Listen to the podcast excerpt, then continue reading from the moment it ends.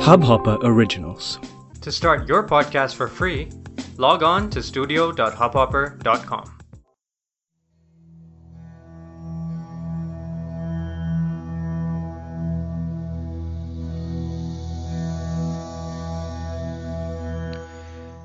किसी भी कहानी को शुरू करने से पहले वो किस नज़रिए से देखी जा रही है मेरे लिए ये बहुत ज़रूरी है एक तरह से खुद को खुद से अलग करके जब कहीं दूर से देखता हूँ तो कितना कुछ जानने को मिलता है खुद के ही बारे में। जैसे मैं दूर कहीं खड़ा हूँ और खुद को फर्श पर लेटकर देखता हूँ तो कद ऊँचा लगता है। धरातल के कहीं ऊपर से देखता हूँ तो कद बौना। जितना ही दूर जाकर देखता हूँ, उतना ही छोटा दिखता हूँ। वो अलग बात है कि इस वक्त मैं खुद को उसकी नज़र से देख रहा हूँ। मुझसे ठीक पाँच आंगुल दूर मेरी तरफ़ चेहरा करके लेटी है वो। उसकी आँखों में पानी बह रहा है तो बहुत धुंधला सा दिख रहा हूँ। पर मेरी भी आँखें नम हैं, इतना याद है मुझे। वो अपनी उंगलियों से मेरी आँख साफ़ करती है, मैं अपने अंगूठे से उसकी नज़र हम दोनों मुस्कुराते हैं। वैसे, जैसे सजा माफ़ होने के बाद आज़ाद होकर शायद एक कैदी मुस्कुराता होगा। ज़िंदगी की किताब में कुछ ऐसे पन्ने हैं, जो कागज़ कई बार पढ़े जाने की वजह से मुड़ गए हैं, और बार बार वो पन्ने खुद ब खुद खुल जाते हैं। कितनी खुशबू आती है इनमें। लोग बेकार ही फूल पत्ती सजाया करते हैं किताबों में। मेरी किताब के पैंतीसवें एडिशन के 1105वें पन्ने पर उसके जिस्म की खुशबू आती है। और यह अध्याय इतना रोचक है कि मेरी नज़र बार बार उसे ढूँढने वहाँ चली जाती है।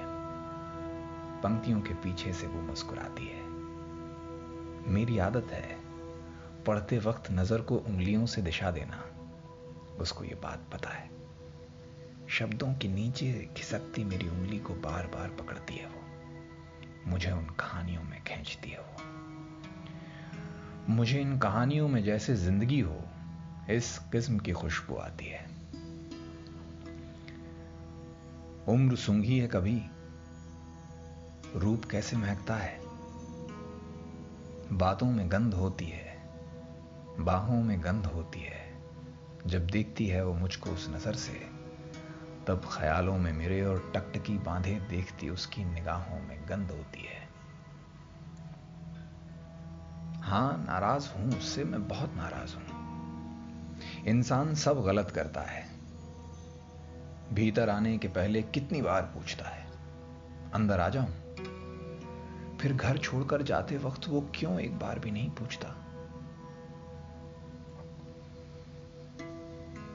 एक उतारी गई कमीज रखी है, जिससे उसकी बगलों की गंध आती है। उसको इत्र से नफरत थी। एक खाल और ढाई सौ ग्राम बेसन जब अदा के पानी में सने जाते हैं नहाते वक्त, वैसी महकती थी वो। चेहरे पर धार पड़ते ही दोनों होठों को कसकर पीस लेती थी। और दोनों गदेलियों से माथे के दोनों तरफ़ चिपकते हुए बालों को सहला सहला कर संवारती थी। चालाक थी। जो मेरी मौजूदगी से वाकिफ थी कि हर बार दरवाज़ा थोड़ा खुला छोड़ देती थी। अब हवा से खुलते दरवाजों में उसके दरवाजे की शरारत और उन आधे ढके आधे खुले हया से खेलते पलों की गंध आती है। मैं अक्सर सोचता हूँ वो क्या सोचती होगी। कैसे ख्वाब बनते होंगे, कैसी उम्मीदें जगती होंगी। उम्मीदें हैं, लाजमी हैं उमड़ती होंगी। क्या कोई होगा जो उसका ख्याल रखता होगा? काश हो। कितनी नापायदार है ज़िंदगी। ये सोचता हूँ तो इन ख्यालों में वो होती है। और उसके ख्यालों में किसी और के जिस्म की उम्मीद। और उस उम्मीद में बेझिझक दौड़ती उसकी गर्म सांसों की गंध आती है। मुझे बिल्कुल जलन नहीं होती।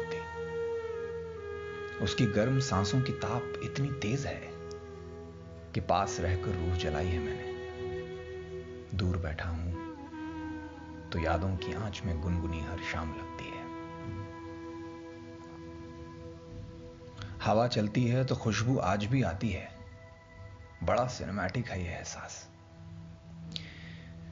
इस एहसास में फिर भी एक टुकड़ा है, जो कभी कभी बैठ जाता है, शिथिल पड़ जाता है। तो दिल के तहखाने में जाकर उसके बगल में बैठकर यह तजुर्बा याद करता हूँ और कानों में उसके सुनाता हूँ।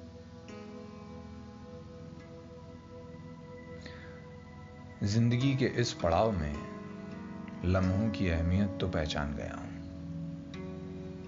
लम्हे किसी फ़िल्म की तरह खत्म हो जाते हैं।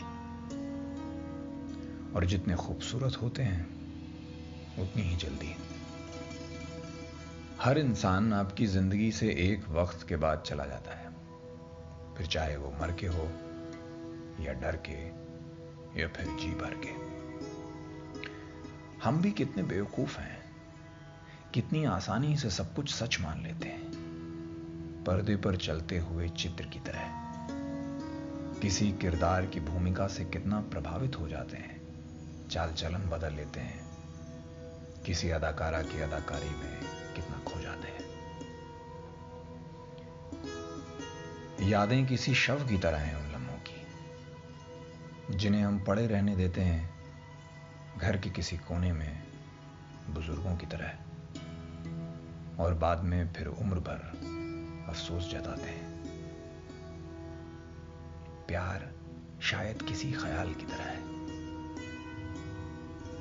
जिसे जताने के लिए शब्द ढूँढने पड़ते हैं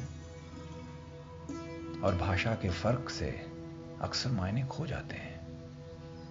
तो ख्यालों में ही होता है वसल ख्यालों का। पर प्यार है क्या? हुँ? प्यार मोम है। जलना पड़ता है रिश्तों को रोशन रखने के लिए। प्यार करते करते जल जाते हैं। थोड़ी सी हवा में पिघल जाते हैं। नज़र आते हैं हर शाम, जब दिन ढल जाते हैं। सुलगते रहते हैं खुशी से। और लोग बदल जाते हैं। फिर बुझाता है कोई। कभी मर के कभी डर के